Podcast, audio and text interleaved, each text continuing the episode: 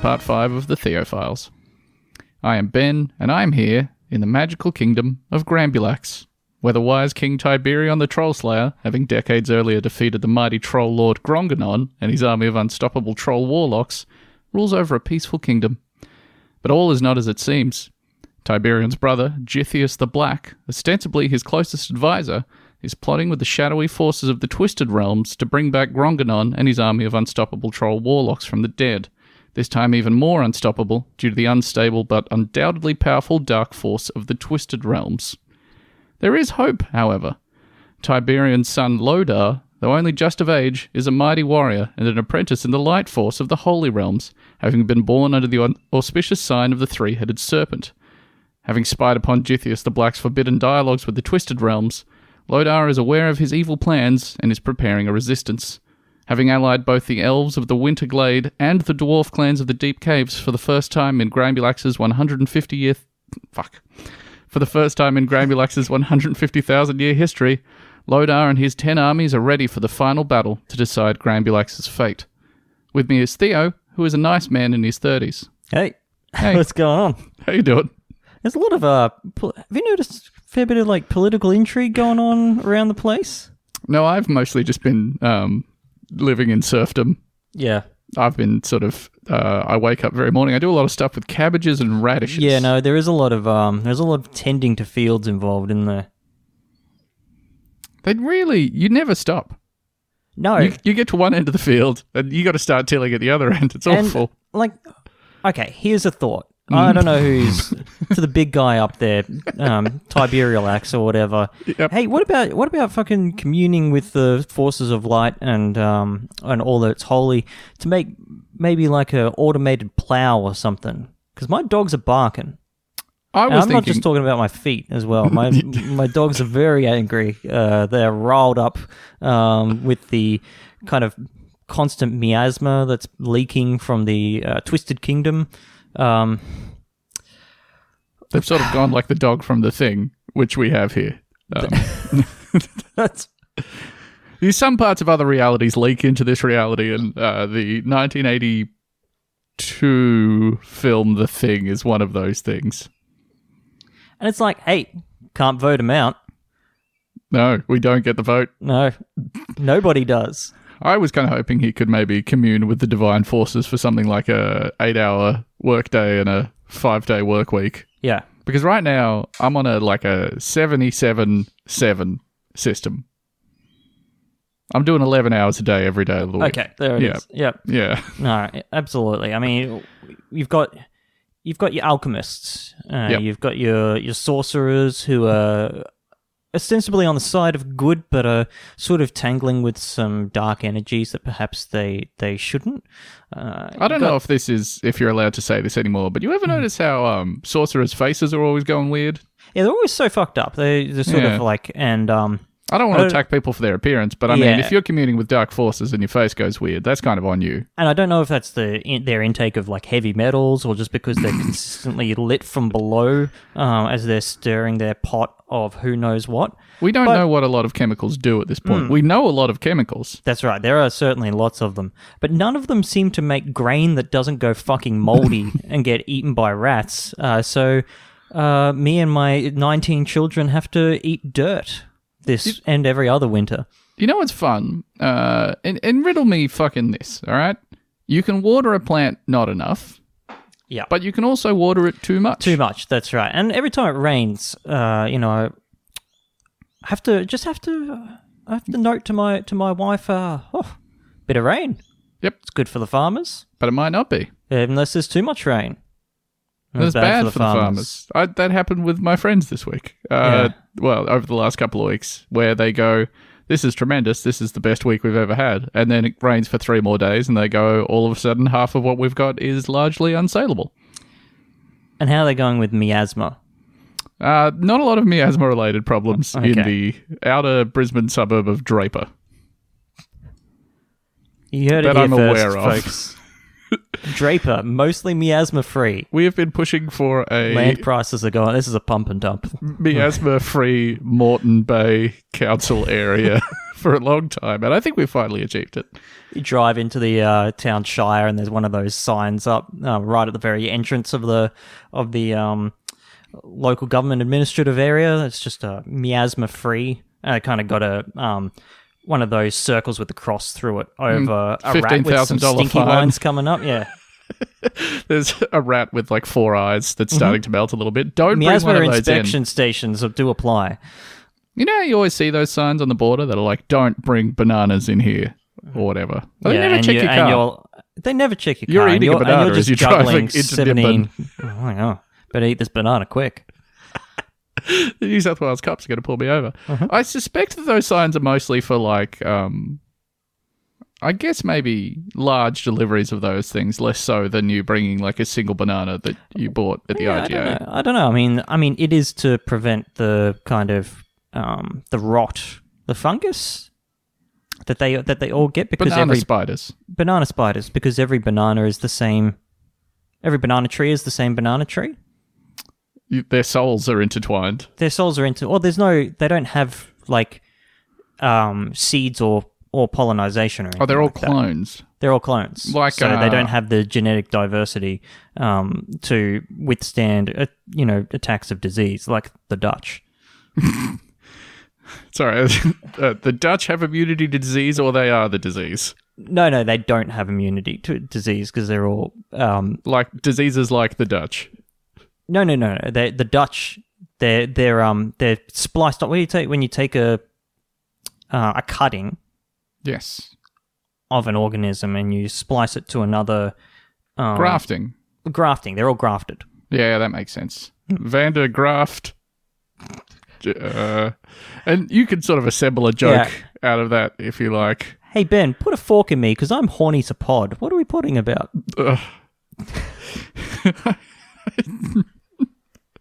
Okay, well, um, maybe this is your first Theo files that you've listened to. So let me explain the concept. Um, We're two friends. We're just Theo palling is- about. Theo is my friend, and Yeah. I, I, I believe in, in a very real way that I am Theo's friend as well. And we like to tell each other little facts. So what what we do is we Tasty little factoids. we try and delight and surprise each other with a little story from the annals of history.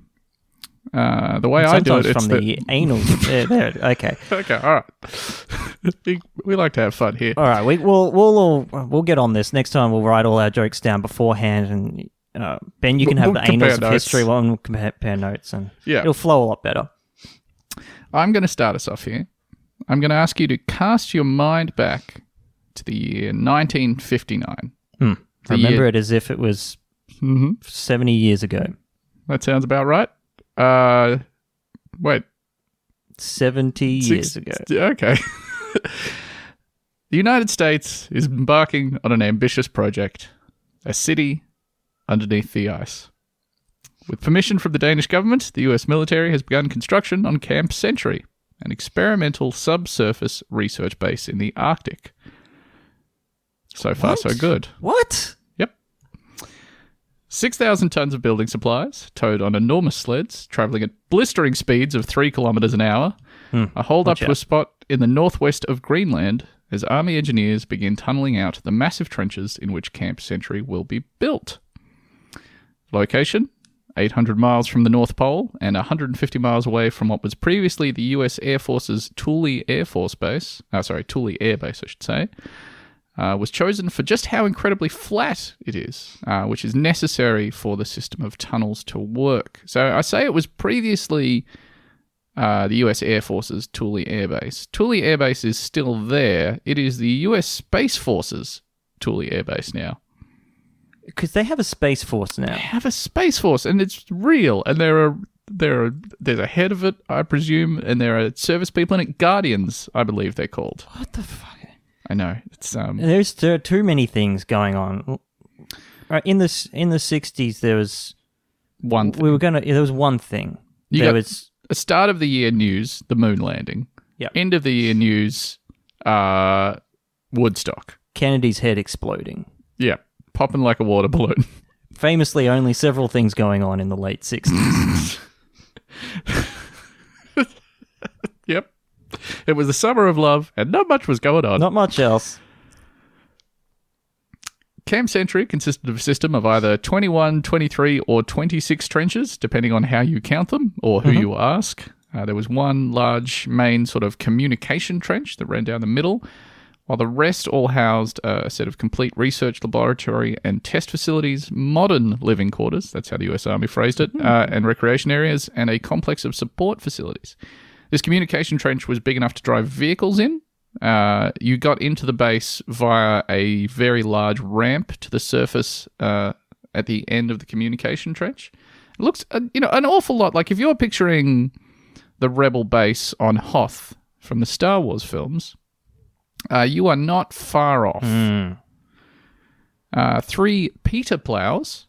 This is a type of specialist snow milling tractor from Switzerland uh, that could carve out something like 1,200 yards of snow in a minute or an hour. I should have written that fact down. Uh, but all I know is 1,200 is correct. Cubic yards. 1,200 cubic yards in a minute, I think, is actually correct. Oh, No, that still sounds like a lot. yeah, no, it's Anyway. traveling at the speed of sound here, it certainly is. using the sonic boom in front of it to blast snow into the atmosphere. Uh, please feel free to not write into us if you're checking these numbers. Uh, these three plows were used to carve out three kilometers of trapezoidal trenches. So the trenches were wider at the bottom and then sort of tapered in towards the top. Uh, this was because you obviously had to clear out less snow when you really only needed the width to be at the bottom, which is where the stuff was going to be. Uh, they came in a few different sizes, the largest of which were 26 feet wide and 26 feet high. They were huge. These massive trenches. You see photos of them and you think, my goodness, this is bigger than I was picturing. Uh, these trenches were covered by these curved metal roofs of essentially corrugated iron going over the top that was then layered on top with uh, a meter or so of compacted snow. Inside this base, prefabricated buildings were placed on elevated supports to insulate them from the ice and also to sort of to keep both to keep the cold away from the people inside the buildings and also no that's not how energy works but please ignore that uh, to keep the warmth away from From the snow. from the snow as well because having that snow melt would be very bad because the whole thing is made out of snow What, what is the thesis here? Oh, oh, ho, ho. Uh, by the time it was completed, the living quarters in Camp Century included, quote, a recreation hall and theatre, a library and hobby shops, a dispensary, not for weed. I believe that was just for the regular sort of drugs they gave you in the 50s in the military, you know, Yeah. LSD, uh, meth. Cocaine. Yeah, coke. Laudanum. uh, lithium just because you had a tummy upset. Uh, an operating room, a 10 bed infirmary, a laundry facility, a post exchange, a non denominational chapel, and a barber shop. At its peak, the base could hold 200 soldiers and scientists. The water for the base was supplied from a res- reservoir beneath the ice cap, with testing supposedly demonstrating that the water there was more pure than water that had been triple distilled. But with um Mhm. an unknown organism. Only seen under the under the microscope It's a very large multicellular organism that appeared to evolve very quickly. very quickly. Novelist Walter Wager, in his book Camp Century City Under the Ice, described the mood in the camp as generally quite good, saying that life there was undertaken with, quote, a minimum of fuss and literally no human friction. He continued, uh, there were none of the howling or tragic scenes so favoured by today's earnest method actors. And there was no serious morale problem. As a unit, the men worked together well. As individuals, each man did his job without melodrama. It was a hard job with long hours, but nobody complained. And what job is this? so this was as going on? This was essentially. uh, I, I read a lot about this, right? That it was part of the trying to sort of capture uh, this idea of, you know, we were getting close to, you know, space race was heating up. You know, uh, the idea of being able to live in extreme environments, seeing whether we could do that. Uh, also, the U.S. Army wanted to seem more exciting than the other branches. Is one reason I've seen, which I quite like. I'll Uh, certainly do it. So life there was good, but it wasn't perfect. There were No, well, that mean they're under the ice for one. yeah, it's very cold. That's the first bad thing. Uh, there were a few engineering challenges at Camp Century that they struggled to overcome. For instance, uh, a design specifications before the camp was built said that the sewage dump, uh, which is so this is an amazing feat of engineering. This was a hole that they put turds and piss in, uh, with the hope that the heat of the turds and the piss would help the turds and the piss burrow their own way down through the ice cap to sink themselves. Pretty smart, right? Every time you, uh, Mhm. it's like that. Um, it's like that old image. I think I'm pretty certain it's a meme. I don't think it's real. It can't be real, surely. Where it's like, oh, I need to dispose of old motor oil. Simply Yes. dig a hole in your yard, uh, pour the motor oil in, and then put a plug of earth on top. And by the time you come back to that hole, uh, the motor oil will have naturally absorbed into the earth. But for piss and shit, Yeah. burrowing its way to hell. Uh, it's sort of like I believe I've seen this as a meme. Is like um, if you're in the Star Wars universe and you dropped your lightsaber, uh, point down, Mm. they just keeps going. gone. Yeah, that's just a, forget that's about goner. That's going through to the core of the Earth. Uh, so the the design constraints said they need to be uh, 500 feet away, at least 500 feet away from the nearest occupied building. Uh, unfortunately, they started to run out of time towards the end, so it was placed Mm. Corners cut. Yes, they cut the corners dramatically. They placed it 150 feet away from the living quarters. Uh, here is a quote from the now declassified October 1965 technical report titled Camp Century Evolution of Concept and History of Design, Construction, and Performance. The sump was not vented. As a result, the odor of sewage became almost unbearable in the nearest quarters by the following summer. Traces of sewage odor were detectable throughout trenches 18, 19, and 20. Subsequent venting of the sump reduced the odor to a more tolerable level, but did not completely eliminate the condition. Tests conducted after the fact found that over the course of two years, the estimated 12.4 megalitres of discharged liquid sewage had managed to achieve 170 feet of lateral penet- penetration into the surrounding snow. Oh, Now, no. I would like you to recall the previous figure that I gave you, which is that the Which is living quarters were 150 feet away. So, through the living quarters, Yeah, the piss and shit caught up with them, and it caught up with them hard and fast. sort of sort of made like a um a water table, but like a, a piss and shit table. Yes, they've made a piss and shit table. Yeah. Uh, so in addition to being absolutely heinously gross, this had the added effect of melting the snow that it came into contact with, because again, it's it's hot piss and shit. Which is the foundation they've undone themselves with. Uh, piss and shit. What's that uh, biblical parable? Do not build your house upon the snow if you plan to flood it with piss and shit. Uh, so this ended up necessitating the wholesale removal of two buildings permanently uh, from the the camp because of the the turds and piss problem they were having. So, despite that incredible stink, important scientific research was indeed undertaken at Camp Century. A 1,387 meter ice core drilled at the camp by American glacier scientist Chester Langway. A wonderful 1950s name. Good old Chester. Chester Langway. Imagine saying that with a transatlantic accent. Um, so this ice core provided 100,000 years of annual climate data uh, that is still used to this day. Oh, that's nice. Yeah, Love a good Uh, ice core. In fact, uh, last month there was a, a article published in the journal PNAS, Proceedings of the National Academy of Sciences, I think it is, but uh, PNAS is funnier. Uh, so apparently, when they took this massive ice core, right, they were taking it out in sections and examining it in sections, then essentially chucking what they examined into jars. When they got down to the bedrock, because they drilled all the way through the ice cap, which is the first time that this has ever happened, that they've ever managed to make it down to bedrock, they were like, oh, yuck, it's some dirt and mud. And then they chucked it in some jars, and then they just like chucked it away in a freezer. And then a couple of years later, uh, Chester Langway found these and sent them to an archive in Denmark. And then in the last couple of years, someone found them in a freezer in that archive. and Was like, "Hey, what's It's with this really dirt?" old dirt. Uh, and then they looked at it, and then this gave them uh, because obviously we are somewhat better at scientists at science now than we were in the fifties. Uh, we were able to ascertain from what we found there that the Greenland ice cap had been completely thawed, r- probably around four hundred thousand years ago at that spot. Oh, so the climate's always been changing. So yeah, so you don't have to worry about you know Not climate change or anything like that. But they also found a bunch of four hundred thousand year old twigs and leaves down there, which is pretty cool because obviously there was forest growing there at that time. That the the results from that only got published last month, so people are And still Bigfoot's going to want them back. He absolutely will. Uh, it's cool that this is something that he did. You know, uh, what, what did we say? 1959 is 70 years ago. Uh, 70 years ago? Yeah, that's right. So- uh, and uh, we're still using it, which is quite nice. That is nice.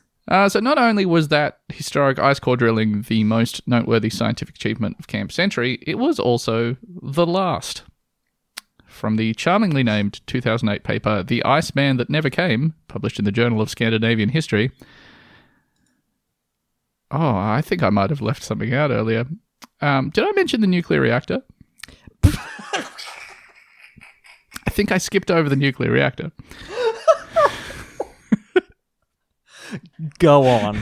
So, um, they decided that because it took such an incredibly, unbelievably long time to get to Camp Century, it would be impractical to power it on uh, Yeah, diesel certainly, generators. Certainly, we've never shipped diesel before.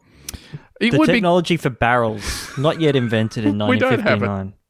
So we'll have to go with the low tech solution of um, what was what was it again? Oh, that was a portable portable nuclear reactor. Ah, it was okay. the the first of its kind that the army had demonstrated the use of, and this was part of what the base was for. Was trying to see whether you could power a remote base from a, a portable nuclear reactor. Um, and we'll get into that. Uh, there's, there's yeah, the, the the government of Denmark might not have known that a nuclear reactor was going in there at the time that the army put it in. Uh, sorry, I continue here from uh, the Iceman that never came. The reactor was installed in 1960, but was deactivated in 1963 and removed the next year. This was due to an unforeseen problem with the entire Camp Century concept. Namely, the fact that ice and snow are viscoelastic materials which slowly deform depending on temperature, density, and time under stress. Despite its seeming firmness and stability, the ice cap is in fact in constant slow movement because uh, sorry, caused by gravity from its center towards the rims, where it eventually breaks off as icebergs. Same. The constant movement meant that tunnels and trenches would narrow as their walls would deform and bulge, and that settling might cause tunnel ceilings to give in. Thus, in the summer of 1962, the ceiling of the reactor room had drooped so low that it had to be lifted five feet to avoid fatal contact with the reactor. mm-hmm. Subsequently, Oh, what, a, what a great, what a great concept. Ah, we're all just going to go and live in the snow for a bit. By the way, we're also going to be fucking around with nuclear reactors. Uh, all the walls are going to be growing and shrinking uh, the entire time. do you know that um, what could go wrong? briefly, I believe it was McMurdo uh, station in the Antarctic was also powered by a small nuclear reactor. We've really done our best to make sure it's on every continent, with some radioactive waste everywhere. Uh, subsequently, Camp Century was reduced to a summer only camp in 1964 and abandoned altogether in 1966. By the time they abandoned it in 1966, shaving more space off the tunnel walls was essentially a full time job for the entire base. Uh, they were just constantly having to make the walls wider because the walls were constantly shrinking. Uh, while abandoning it at this stage was premature, it was only a couple of years shorter than the 10 year lifespan that the army was banking on for the base. So they packed up their shit and left. At least they packed up some of their shit. Some, yeah, as it as it goes. Mm. This is from the article The Abandoned Ice Sheet Base at Camp Century, Greenland in a Warming Climate, published in 2016 in the journal Geophysical Research Letters. We inventory the nature and quantity of abandoned waste buried at the Camp Century site. Physical waste, such as buildings and railway, is approximately 9,200 tonnes.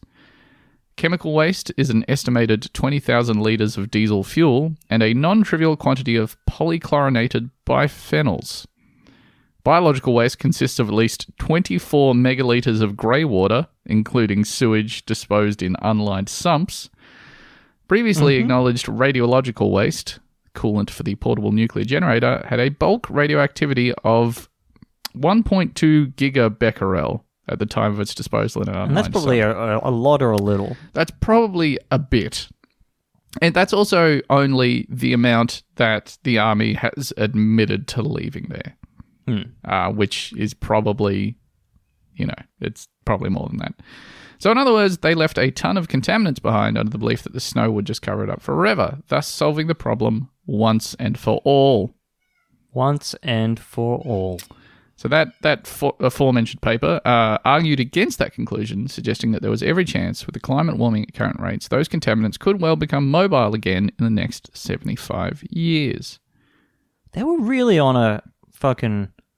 They were on a roll, weren't they, in the 50s? The American military of just trying to get the nastiest, most horrible chemicals like into everything Into the most possibly could. Beautiful, pristine places in the world. Yeah, yes. you know the, the like the massive um, fuel waste stores in the in the middle of the desert, uh, American uh, East that um, in in the American West that just rusted away and leaked, you know, gigaliters of shit into the water tables and so on and so forth, and they they really did not give a shit in No. the fifties, and it's cool that we think about that as like the golden time Oh, yeah, like it's, the it's a time nuclear of family pioneering and innovation and moral clarity. And instead, Yeah. it was just we're destroying the world. I love And- how how Mad Men basically made its six seven season run, um, completely uh, unnecessary in like the second episode where they all go for a picnic, and then at the end, uh, when they're done, they stand up, um, flick all of the plastic waste off of their um, off of their picnic rug, get in their car and drive away. Yep, that that was the time. Ah, well, there is some good news here. Uh, another paper titled Firn, that's F I R N, uh, which is something to do with snow, Evolution at Camp Century, Greenland, 1966 to 2100, published in the journal Frontiers in Earth Science last month, says that if IPCC climate modeling bears true up until 2100, the contaminants should actually stay buried. And I quote, as a result of persistent positive mass balance, the debris field is predicted to be below 58 meters of firn and still being further buried at the end of the century in all scenarios. In combination with the absence of meltwater percolation below 1 meters in all simulations, it is therefore extremely unlikely that meltwater interacts with military waste within this century. So it actually looked like the army was right, and the meltwater will stay about 57 meters away from the contaminants, leaving it locked in ice. The difference in the studies, according to the Geological Survey of Denmark and Greenland's Camp Century Climate Monitoring Program, is that, quote, projections have now been adjusted with actual weather measurements from the station at Camp Century, and the measurements show a shorter and colder melting season than that which the earlier calculations were based on. So we're okay. So we're right. Basically, hundred years is Once all and for all. once and for all. Once and for That's all. all the years. I mean, it's it's all the years we have, but Now, Camp Century is often sort of, uh, if you see it talked about uh, in you know YouTube videos and Vice articles or whatever, it's very sensationally described as a quote secret base under the ice. Uh, that was not at all the case. It was extremely public knowledge. Uh, the the book that I mentioned earlier, Camp Century: City Under the Ice, that was published in 1962 while the camp was still active. There is a half hour long US Army propaganda video, uh, which you can find on YouTube under the title The US Army's Top Secret Arctic City Under the Ice Camp Century Restored Classified Film. Uh, this was not even close to being top secret or classified. That same video was shown on American TV, was broadcast nationally. Uh, the Boy Scouts of America ran a nationwide competition to select two Boy Scouts to go and visit the camp. Uh, they eventually sending an Eagle Scout from Kansas named Kent Goering and a and a Danish scout named Soren Gregerson uh, to act as junior scientific aides and report back on their experiences. Uh, so you know, not so much top secret as you could get a copy of the monthly magazine that the Boy Scouts put out and read all about Camp Century. did they talk about the nuclear reactor in these materials? Uh, yes, yes, they did. What Yeah, the fuck? in that video, they were like, "And here we see our good boys using the power of the nuclear reactor." Like it's it's Man, all there. You should I- definitely watch the video if you can because it is um, like it is a laughably naff piece of propaganda. Like the story uh, it's just you've really got to watch it there's a sort of side story going on throughout it about how the regiment of army men have adopted a siberian husky as their mascot even though it's against regulations in a sort of like ah it's the spirit Ah. of our boys Boys will be boys. They cannot stop loving. and like every time they're like here they are carving up some ice bricks uh-oh it looks like muckluck the puppy has gotten in amongst them again oh muckluck it's His eyes red and glowing. He appears to be growing some sort of crab limbs, cra- crab limbs from his back. Uh, I I would really love in in one of these episodes to dive into the um the Boy Scouts uh non-trivial obsession with like nuclear power it's that and the thing. and the atom. Oh. oh, you remember the um the Boy Scout that um put together uh, there's a bunch of different sources. Um I think the guy I think the um the Dollop guys did an episode on the Boy Scout that put together a um oh, a nuclear yes, reactor in I his listened shed. to that episode. it's amazing. It's so good. God bless America. What are you doing in there? Oh, nothing. um, so everybody knew about Camp Century, uh, but to quote the then chairman of the Danish Atomic Energy Commission, and I love this quote very much. I did not feel convinced that the purpose of this camp was not one which was not fully in the clear. so if we take all the knots out of that sentence, We're not not skulking about. Wink. Let's take the knots out. He's saying, I did feel convinced that the purpose of this camp was one which was not fully in the clear. So that's cancelling out the first double negative to leave us with one negative. He thought some shit was up. Uh, and he was absolutely right. Now, believe it or not, Camp Century was not just an altruistic scientific endeavor from the United States Oh. military. Camp Century itself was a realization of a prototype conducted at an earlier similar camp, much more ominously named Camp Fist Clench.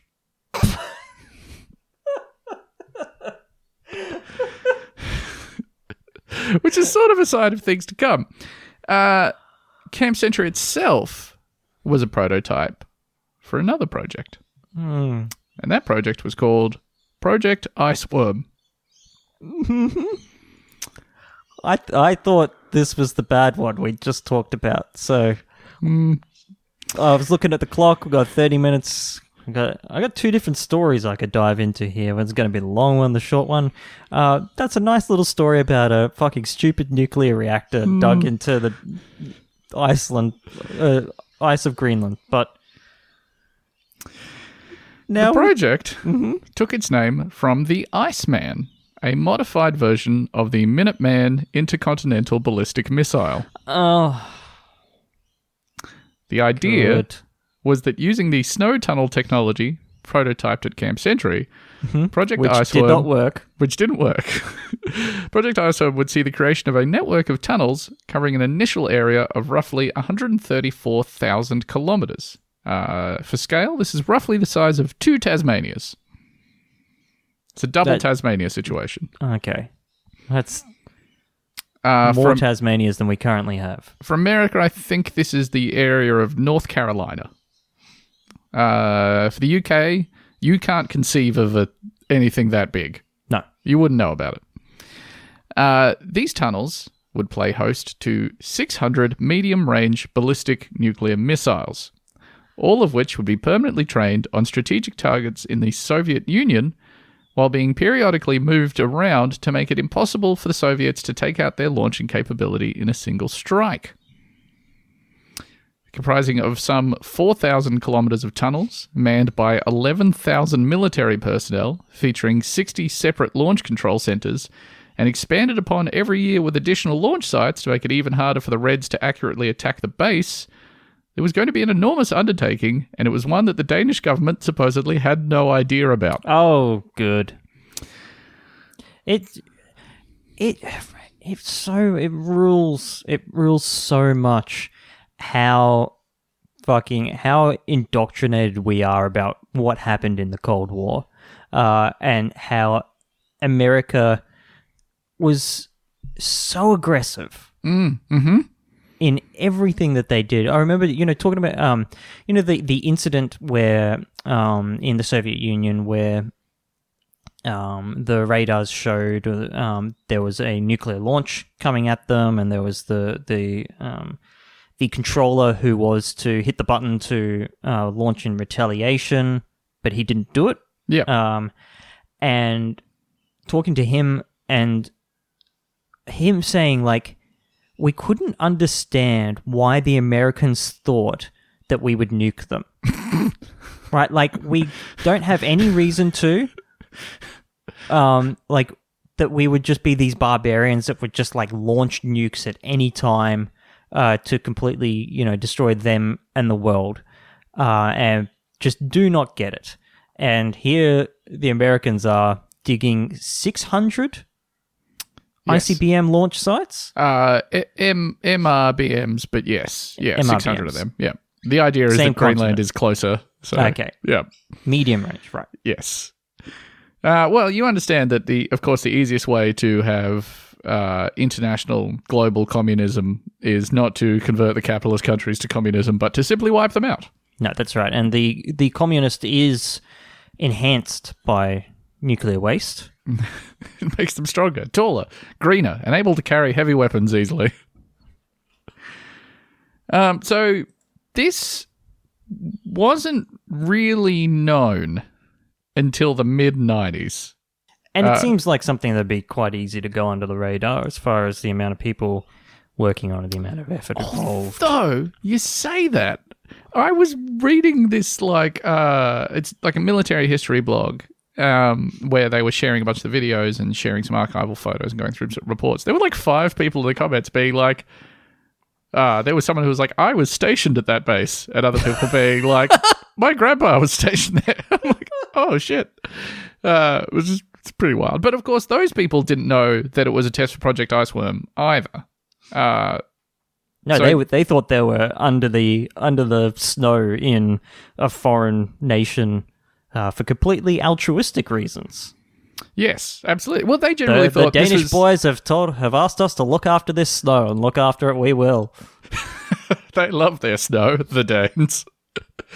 so yeah, they all thought they were just, you know, this was the the spirit of exploration, the the the spirit of the human spirit to triumph over any environment, you know. Uh, but that's that's not what they were there. So this got made public thanks to uh, a an inquiry in the mid '90s undertaken by the Danish Foreign Policy Institute, uh, because. So I think in it was in 1957. Um, Denmark uh, declared that they were never going to have nuclear weapons on their soil, right? Uh, and as part of the agreement that let the US build military bases in Greenland, they were like, no nukes. Or at least, if you have nukes, don't tell us about it. You may Uh, sleep in this. You may sleep in my barn, as long as you do not uh, make any of my any of my daughters nuclear. as long as you don't have sex with any of my fissile material. um, so, in the 90s, uh, what sparked this inquiry was documents getting declassified about an American B 52 that crashed in Greenland in 1968, which was carrying nuclear warheads. Uh, so that revealed that the US had been storing nukes in Greenland the entire time. I mean, they could have just been passing through on their way to northern uh, Sweden. That is actually exactly the argument that the Danish government made, which was, whoa, no, no. We said we won't store nuclear weapons here, but if you're taking nuclear weapons through, that is fine. So, uh, despite the Danish government having said that there were never going to be nukes there, uh, obviously, the Americans had a ton of them at Thule Air Base. Uh, and there are lots of suggestions that the US government tried to tell the Danish government, and their official response was, "Oh, don't don't worry about it. Don't tell us. You're we breaking up. to know." We're going through an ice tunnel. yeah.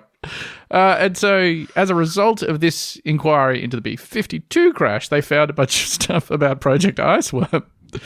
Uh, uh, they did like a big study of some declassified material. Like, hey, wait a second, you tried to build an enormous network of nuclear launch sites in Greenland, and you weren't going to tell us about it. No, no, we didn't.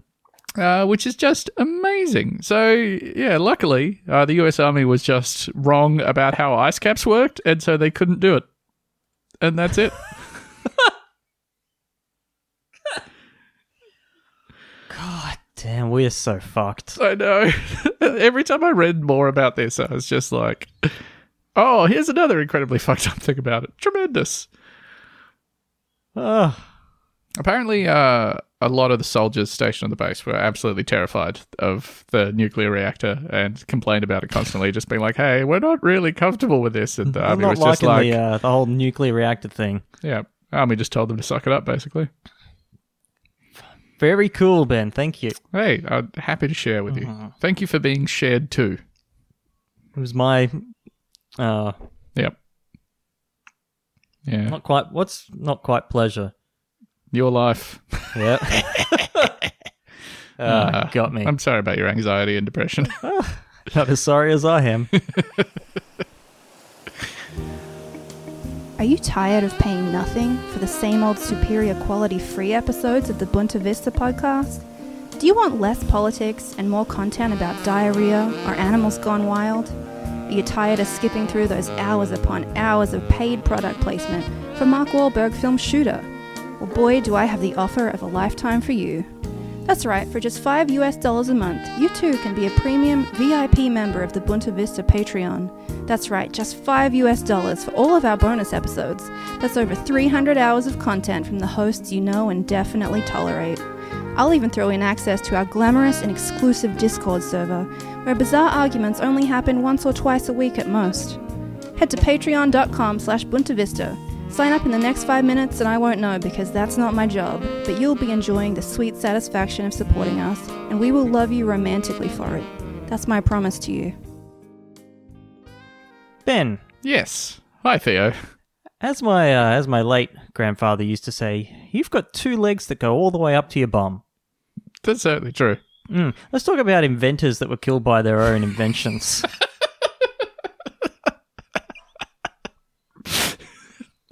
I would absolutely love to. uh, kick off with uh, Tommy M.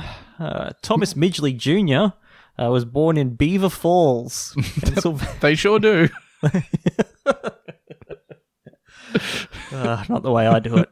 Um, to a family with a history of invention, uh, Thomas Midgley Sr. was an inventor, notably in the field of automobile tires.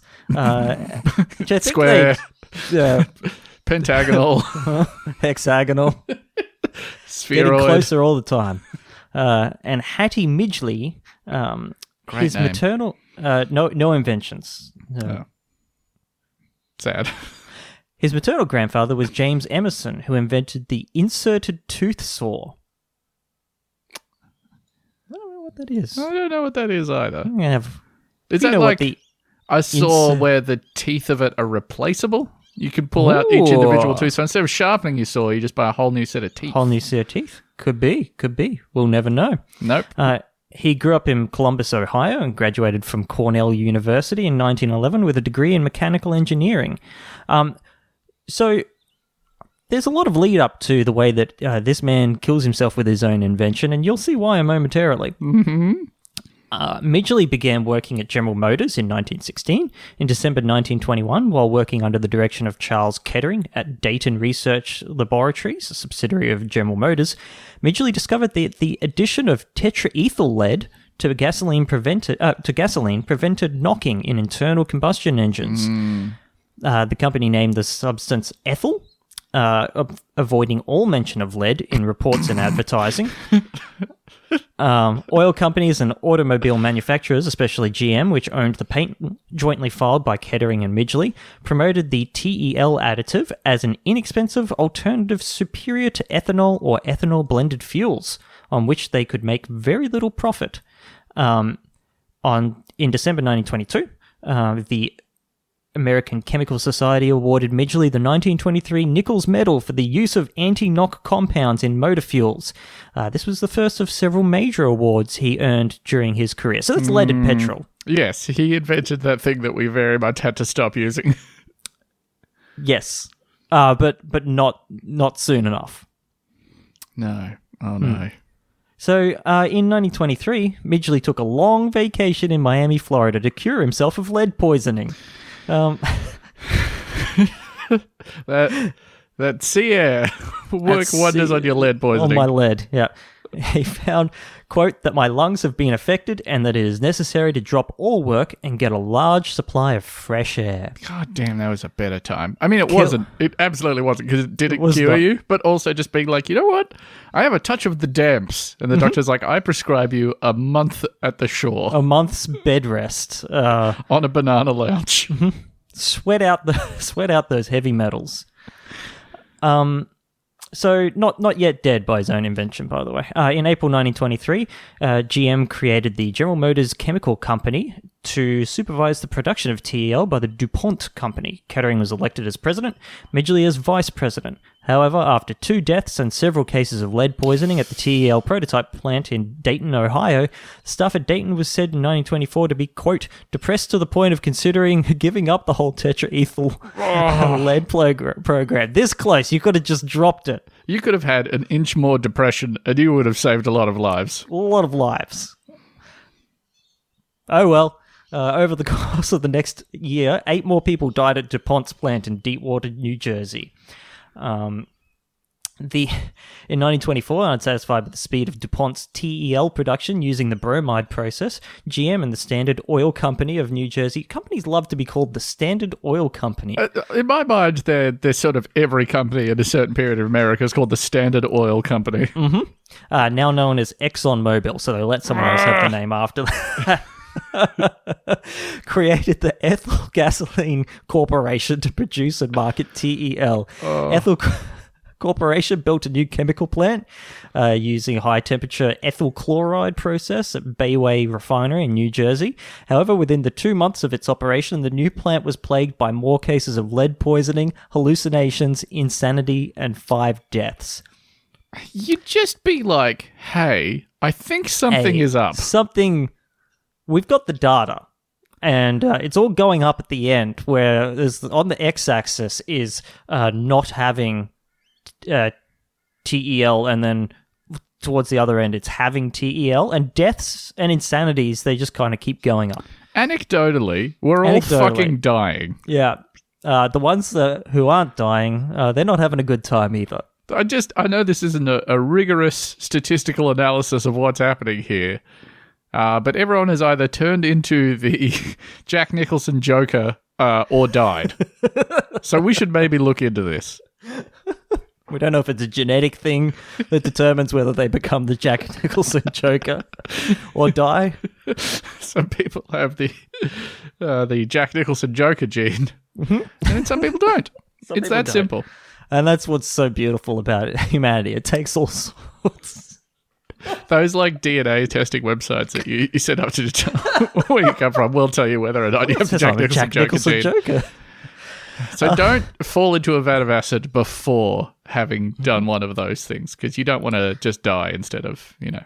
Okay, we are we are we are getting closer to this man being killed by his own invention, um, as you'll see in this next paragraph. On October thirtieth, nineteen twenty four. Midgley participated in a press conference to demonstrate the apparent safety of TEL, in which he poured TEL over his hands, placed a bottle of the chemical under his nose, and inhaled its vapor for 60 seconds, declaring that he could do this every day without succumbing to any problems.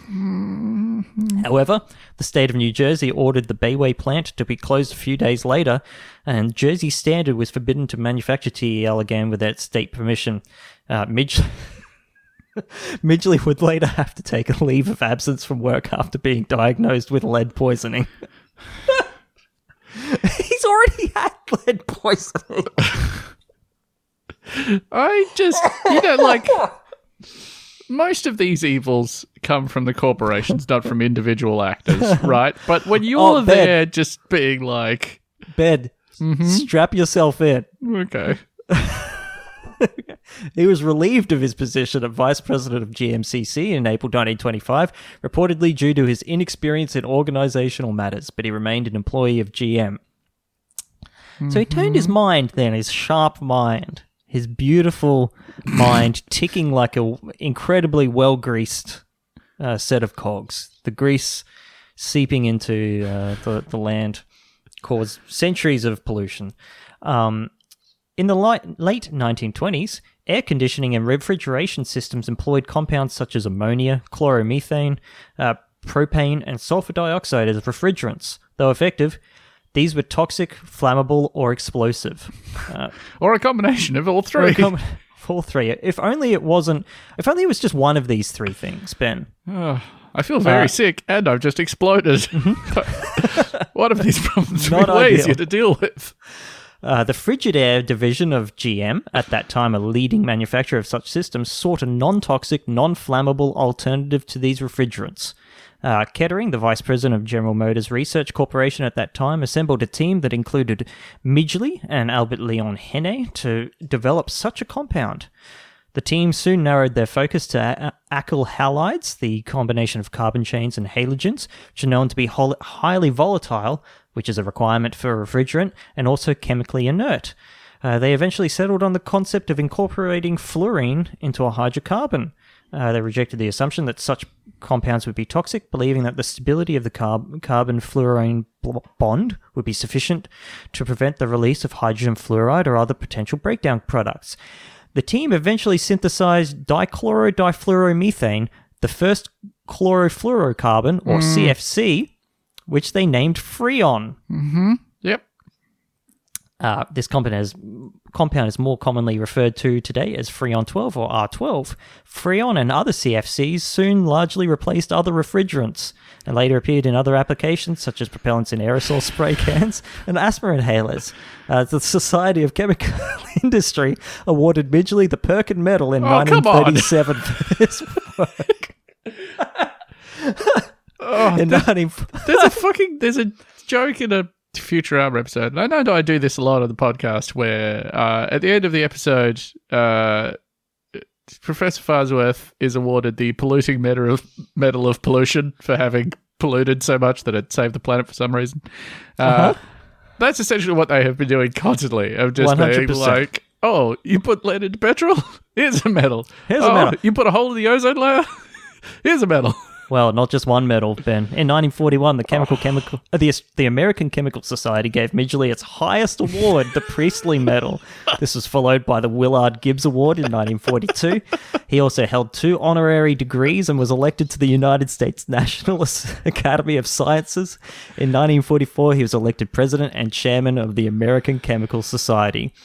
Um, still alive. Midgley's legacy has been scarred by the negative environmental impact of leaded gasoline and freon. Oh. Environmental historian J.R. McNeill opined that Midgley, quote, had more impact on the atmosphere than any other single organism in Earth's history.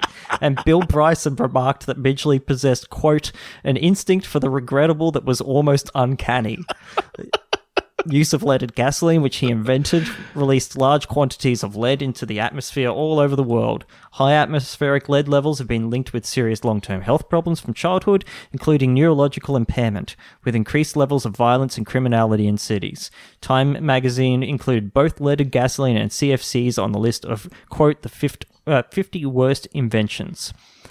In 1940, at the age of 51, Midgley c- contracted poliomyelitis, which left him severely disabled. He devised an elaborate systems of ropes and pulleys to lift himself out of bed. In 1944, he became entangled in the device and died of strangulation. Oh, shit. God damn it.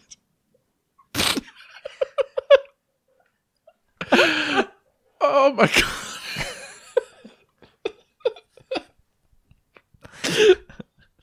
The, Now, mo- the most Futurama way.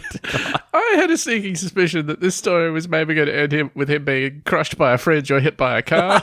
that is just amazing. Holy shit. You, I, history is so beautiful. It's so beautiful. All right, let's uh let's um turn our keen eye towards France for a little bit. I would love to. To talk about Franz Reichelt, also known as Frantz Reichelt or Francois Reichelt. uh, was an Austrian born French tailor, inventor, and parachuting pioneer, now sometimes referred to as the Flying Tailor. Um, ironically, I think. Um, so from 1910, Reichelt began to develop a parachute suit, a suit that was not uh, much more bulky than one normally worn by an aviator, but with the addition of a few rods, a silk canopy, and a small amount of rubber that allowed it to fold out to become what Reichelt hoped to be a practical and efficient parachute.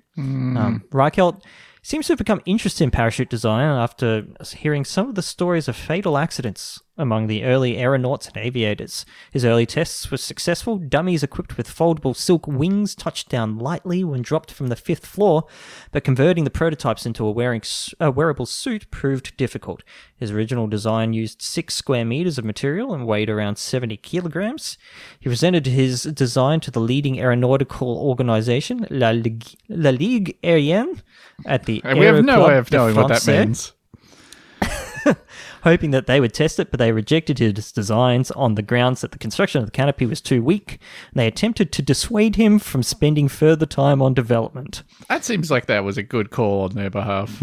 Nevertheless, he p- persevered and conducted experimental drops with dummies from the courtyard at his building at Rue Gaillon. None of his tests proved successful. Uh, in 1911, a Colonel Lalance uh, wrote to the Aero Club de France, offering a prize of 10,000 francs for a safety parachute for aviators, double the prize he had offered the year before. Competition was open for three years and stipulated that the parachute must weigh no more than 25 kilograms. Reichelt refined his design, reducing the weight while increasing the surface area of the material till it reached 12 square meters, but his tests were still unsuccessful, and the dummies invariably fell heavily to earth. Uh, Le Quest Eclair, uh, the quest for the best eclair, I think, uh, reported that in 1911 he had personally jumped from a, a height of 8 to 10 meters at Joinville. The attempt failed, but a pile of straw helped him escape injury. La Matin? Is that right, Ben? Yep, no, this, this is sounding good so far. So, so far, so good. and my Um, belief is that the average uh, plane travels at an altitude of about 8 to 10 meters. I'm, I'm no 10 meters, Lucy, that's right. So, And I think just like the previous story, I, I may be kind of veering with danger only to pull away at the last moment. mm-hmm. But let's see. Um, Le Matin reported an attempt at Nogent from a height of 8 meters that resulted in a broken leg. Le Petit Journal, hey, small journal, much. uh, good journal, it is uh, very petite. Very small. That was one of the meanest things you can say to someone in that era. Uh, nice journal. Does it come in a bigger size? They suggested that he also made at least two apparently inconclusive tests with dummies from the first deck of the Eiffel Tower during 1911. Mm. They loved to do things at the Eiffel Tower, which I understand to be just a normal place to do things. Yeah, he's just like everyone else is there, sort of, you know, Smoking cigarettes. smoking cigarettes, uh, making out with just far too much tongue. Uh, Mm-hmm. And he's just carrying a bunch of dummies up in wingsuits, being like, It is a beautiful day. Time to break my like 1,000 streak of failures. But an interview with one of Reichelt's friends in La Presse uh, made it clear that he had Oh, been come on now. suc- uh, unsuccessfully applying for permission to conduct a test from the Eiffel Tower for over a year before he finally received the authorization for the final jump. And the final jump. oh, no. Okay. Yep. Surely this will be the end of him. Um, oh. There had been other tests from the tower during 1910 and 1911, though. Gaston Hervieu, who employed dummy aircraft and mannequins in his experiments. What's wrong with a little chipmunk with a aviator's scarf on? Hmm. Yep. What's wrong with that? This is where the French tried to get too clever with things. Uh, was attempting to per- perfect a parachute design to ensure the safe landing of a pilot with all or part of a damaged aircraft. Reichelt attributed the failures of his design, at least in part, to the short drop distances over which he had conducted his tests. Oh, of course. so he was keen to receive permission to experiment from the Eiffel Tower.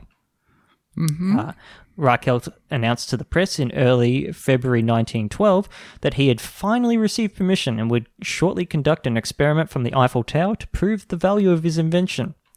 Uh, on Sunday, 4th of February at 7 a.m., he arrived at the tower by car with two friends. Um, he was already wearing his parachute suit.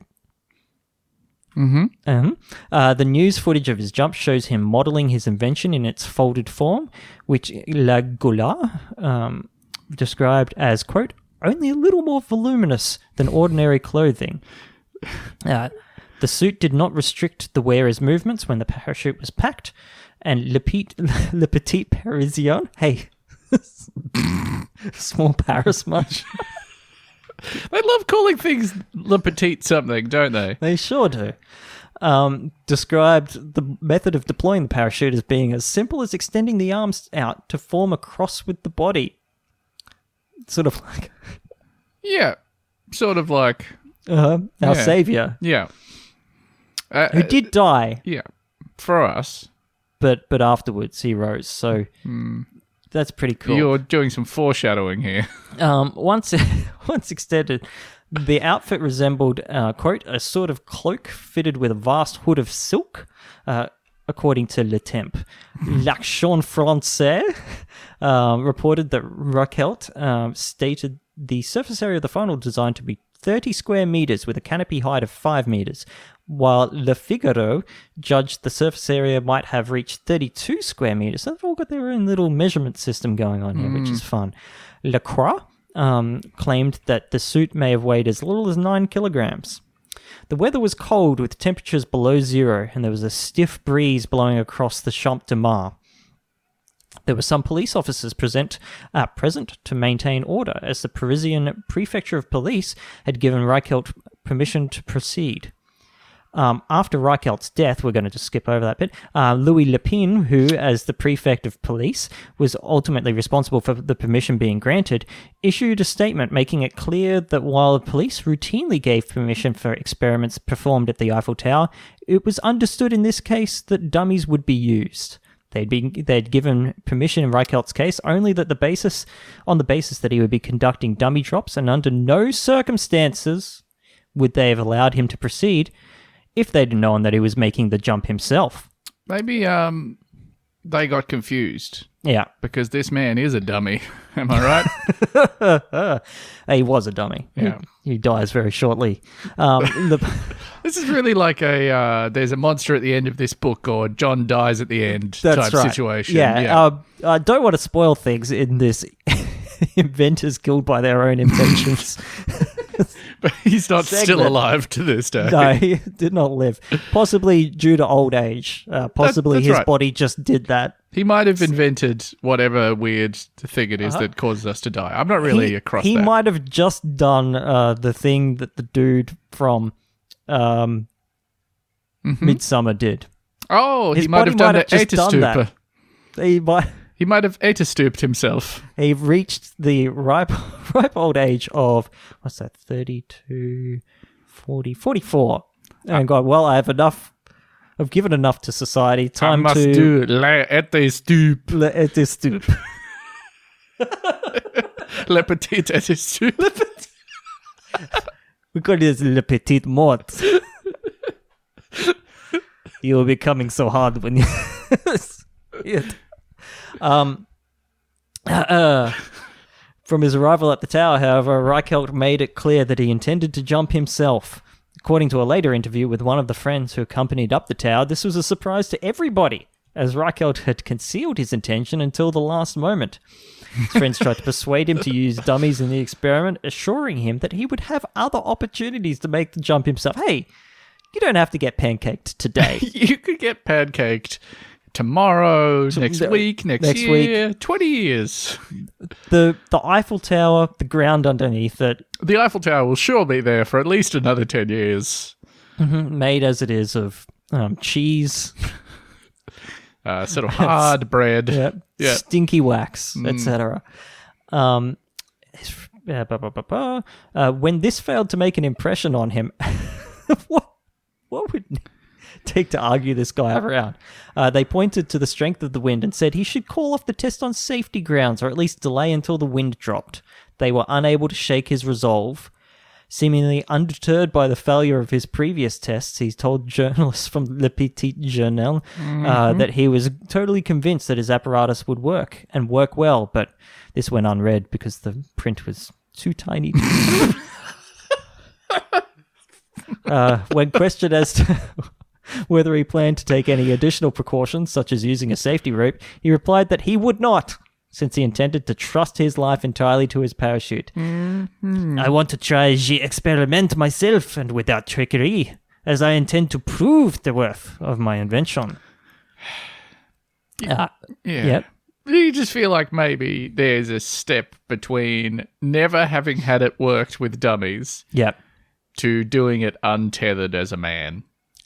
Once or twice, you want to have you want to have a couple of wins. Like put a trampoline beneath you, Yeah. you know, but beneath the dummy at least until you get that to work. Something.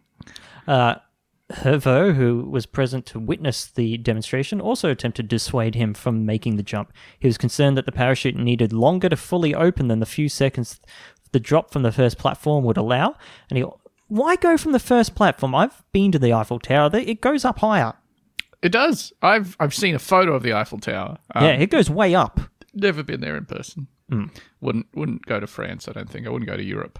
It sounds like seems like a whole lot of foofara. A whole lot of, uh, yeah, A lot of Whatever nonsense going on over there. that's right. Like Um, this. Nonsense like this. I assume this is a daily occurrence. An insane Frenchman wearing a wingsuit being like, it will be the most great invention of this century. While everyone's like, well, you are about to die. Can Yep. I please have your watch?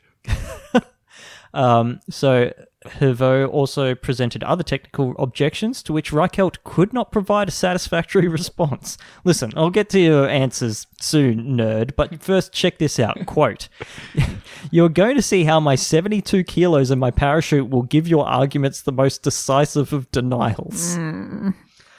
Something very decisive is about to happen, isn't it? Yeah, ropes had been suspended between the legs of the tower by the police at Reichelt's request to prevent the crowds from spilling onto the landing zone, or more of a crash zone. Don't want to foreshadow too much here. Don't want to. There is still a lot of uh, surprise yet to occur. You know Um, that uh, when there's like parts at uh, those water theme parks where they say it's the splash zone where you know you're going to get wet? That's what the other side of the yeah, rope you're is. going to get wet. Yeah. You're going to get drenched. Yeah, it's like sitting in the first two rows at a Gallagher gig. Not familiar. Okay. Okay. Oh, sorry, Um, Gallagher. Gallagher. I, I was thinking of Galaga, the arcade machine. You're thinking of Gallagher's brother, Gallagher. I was thinking of the film Gattaca. Um, according to Le Petit, Le Petit Parisien, uh, Reichelt's initial attempt to ascend to the first stage of the tower was blocked by a guard named Garçon, who, who had witnessed previous unsuccessful dummy drops feared that Reichelt's attempt would end in disaster, though Le Figaro uh, reported that he had merely not received a copy of the order and had to wait for telephone confirmation from his superiors. Ah, g- yep, so the guy... The okay, guy's yep, about to kill himself. Do you want me to. Good to... Yes or. I don't know, just let him... So All right. This was either like an Clear incredible act of sort of moral fortitude and benevolence on this person's part, or it was just slow bureaucracy. Yeah, bureau- slow bureaucracy. That's Yeah. right. Um, despite the guards' resistance, by 8 a.m. the matter had re- been resolved. Mm. Reichelt, who was visibly shaken by his argument with the guard, um, was allowed to mount the. T- just really doesn't like You conflict. really you harsh know? my vibe, bro. really harsh my vibe. Um, uh, was allowed to mount the tower with his two friends and a cinematographer. Uh, another was stationed near the foot of the tower to record the jump from below. And you can look these up, by the way. I didn't. I might not, Hmm. depending on how the Sticking next with couple that, of depending on how the go. next next. Uh, there's only about half a paragraph left to go. Um, as he climbed his, the stairs, he paused, turning back to the crowd, raised his hand, and wished them a cheery "a bientôt." His friends continued to try to talk him out of the jump, but Reichelt was quite determined. Uh, at 8:22 a.m., observed by a crowd of about 30 journalists and curious onlookers, he readied himself, facing towards the Seine, on a stool and placed on a restaurant table near near next to the interior guardrail of the tower's first deck, a little more than 57 meters above the ground. After adjusting his apparatus with the assistance of his friends and checking the wind direction by throwing a piece of paper taken from a small book, placed one foot on the guardrail, hesitated for about 40 seconds, and then leapt outwards. Uh, according to Le Figaro, he was calm and smiling just before he jumped. His parachute, uh, which had seemed to only be half opened, folded around him almost immediately, and he fell for a few seconds before f- striking the frozen soil at the foot of the tower. Yep. Let's talk about the Demon Core. I would love to. Okay. Sorry, there wasn't any twist there. It's a little trick. You know, know the the twist that there was no twist. The twist was that um, The twist was him. The twist of his. getting twisted up in his own parachute and then dying while a bunch of people who just spent three hours telling him, hey man, Hey, you're about to. You're about to die doing this. well, thank you for that. Yeah, no worries.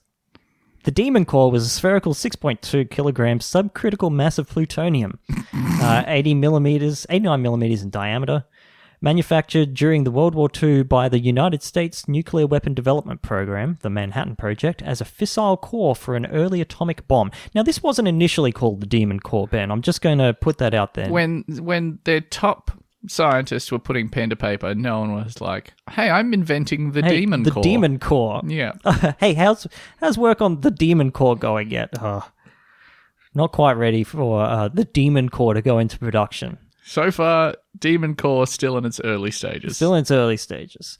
Um, the core assembled was designed to be at negative five cents. So they talk about in cents and dollars of um, of whether or not a reaction is is critical. There's a whole bunch of factors that kind of get added up or multiplied out. Um, uh, K factors, you know, so how how dense the material is, how much of it there is, you know, how much, uh, how many slow neutrons, fast neutrons, etc. And, and if it's over one, um, you're fucked. okay. But that's where you want it to be. Um, you know, you want it to be over one for a nuclear bomb, right? You want it to be able to compress slightly at the time that it needs to, and then explode.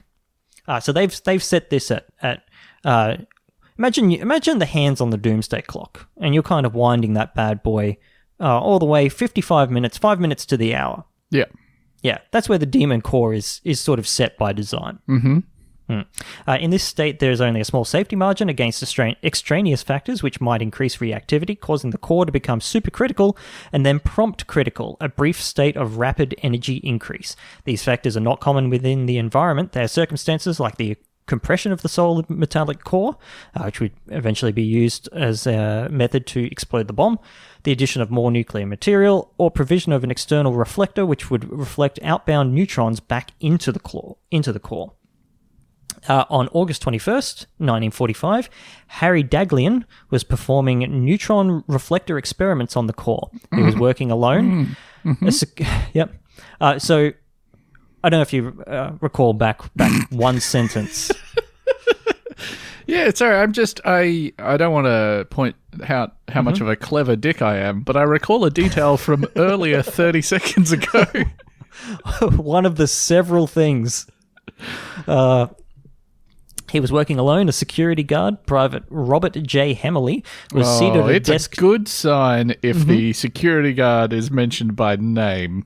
Yeah, and they're and they're also measuring out the distances with a piece of uh, string Yeah. uh, from here to there. In this case, it was ten to twelve meters away. Sorry, ten to twelve feet away, three to four meters away. The core was placed within a stack of neutron reflective tungsten carbide bricks, and the addition of each brick moved the assembly closer to criticality. Uh, one more, and just a little sip of my coffee uh, over there. Uh, while attempting to stack another brick around the assembly, Daghlian accidentally dropped it onto the core. Ah, fuck! Ah, Butterfingers. So I'm re- recalling another thing um, Uh, It, it doesn't earlier. like being being. It wants it's a little bit of personal space. The Yeah. demon core. It's a little touchy. Doesn't like to be squished. Doesn't it doesn't enjoy being glomped. Mm-hmm. Um, but Daghlian glomped uh, his little radioactive bishy, uh, causing it to go into supercriticality. And that's Uh, good.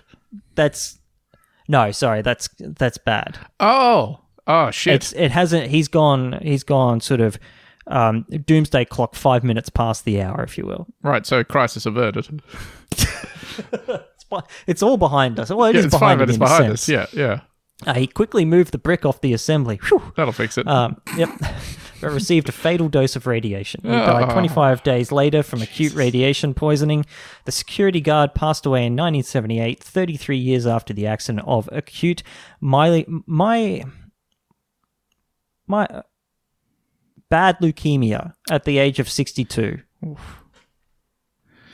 On May 21st, 1946, physicist Louis Slotin and several, seven other Los Alamos personnel were in a Los Alamos laboratory, uh, one of the classic places to do nuclear science. You just know that, say you're watching a film and it's like Los Alamos, yeah. 1950 whatever. You're Yeah. like, ah, You've fuck. got a- you've got a Someone's about to be crystal. turned into, like, say, a big blue guy. Or uh, it's the birth of evil into the world. Or something along those lines. We've got a big lump of glowing material. We're in Black Mesa. The only thing to do is to push the glow- the glowing material into the void. No other choice. No other choice. So anyway, Slotin, who is leaving Los Alamos, so you know how you get to the end of a job and you're like, ah, fuck, it's not my problem anymore. L- being alive, not not my problem anymore. Yeah, certainly. Um, they were conducting an, another experiment to verify the closeness of the core to criticality. Uh-huh. Uh, and what method do you think that they were using? Did they use the classic drop a brick on it method? No, uh, yes, but not intentionally. Uh, they used the positioning of neutron reflectors. Yeah. Okay, fantastic. Yeah. Okay, so Slotin was showing the technique to Alvin C. Graves. Um, hey, check this shit out, motherfucker. What a, what a name. Uh huh. Yeah. Uh, Al- Alvin C. I'm on the C. Graves diet. Ah, motherfucker, I got there first. God damn it. Uh, who would?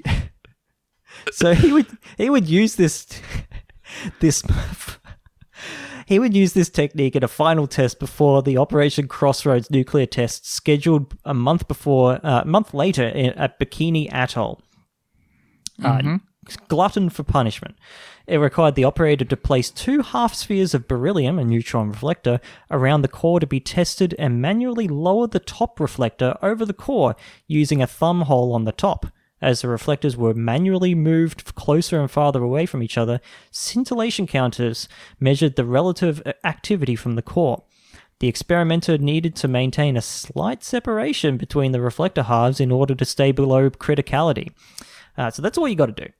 The standard protocol was to use shims between the halves, as allowing them to close completely could result in the instantaneous formation of a critical mass and a lethal power excursion.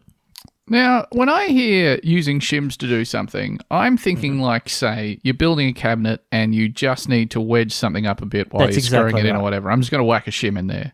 That's right. Uh, and they, they have shims. I don't know, they're made out of like you know concrete or something, but little little shims to chuck in there. They have these, Yeah, okay. That just sounds very like, oh, just, just, and that's the protocol. just tap a shim in there. Yeah. Tap a alright. shim in there, whack a whack a little shim in there, and that's the safe way. Yeah. Uh-huh. Under Slotin's un- unapproved protocol, the shims were not used, and the only thing preventing the closure was the blade of a standard flat-tipped screwdriver manipulated in Slotin's other hand. Awesome. That is fucking fantastic. Slotin, who was given to bravado, became the local expert, performing the test on almost a dozen occasions, often in his trademark blue jeans and cowboy boots. Now we're fucking talking. Yee- yeehaw! I'm the nuclear cowboy. Imagine if he became, after irradiating himself, instead of becoming extremely dead, he became the nuclear cowboy. His boots and jeans have become part of his body now. He can't take them off. They're technically glowing- flesh now. glowing green uh, lasso.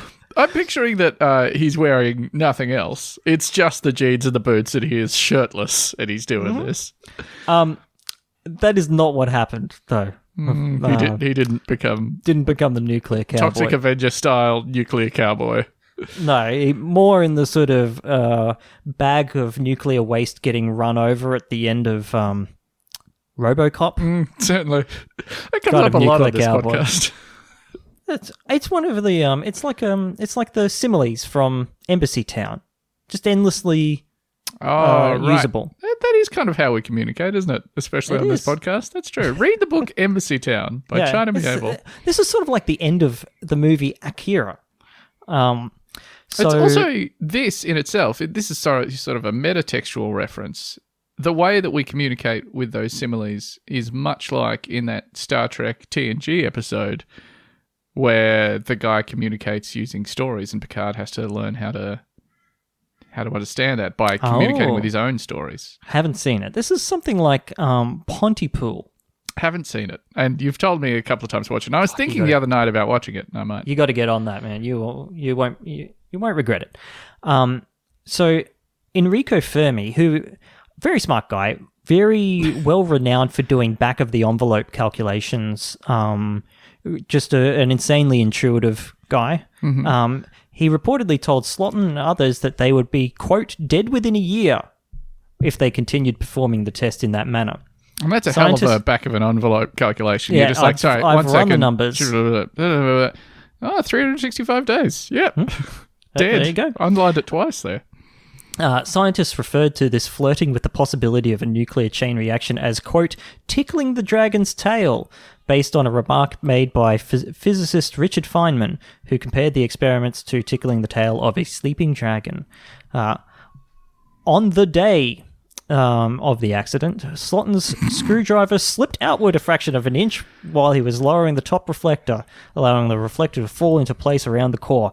Ah, butterfingers again. Fuck. So the the phrase they used before was that it was being held open by a, a flathead screwdriver manipulated in his hand. So he was Yes. holding it. He was holding holding the screwdriver. Right. And so I just the the amount of wiggle room I'll give my Yeah. hand to move. If my hand moves a fraction of an inch while I'm ostensibly holding it still, I'll say that's the price of doing business. That's acceptable. That's within acceptable margins. That's right. But not not for not for sliding. And of course, your classic screwdriver not very long, so you've got to be got to be right up in that business as well.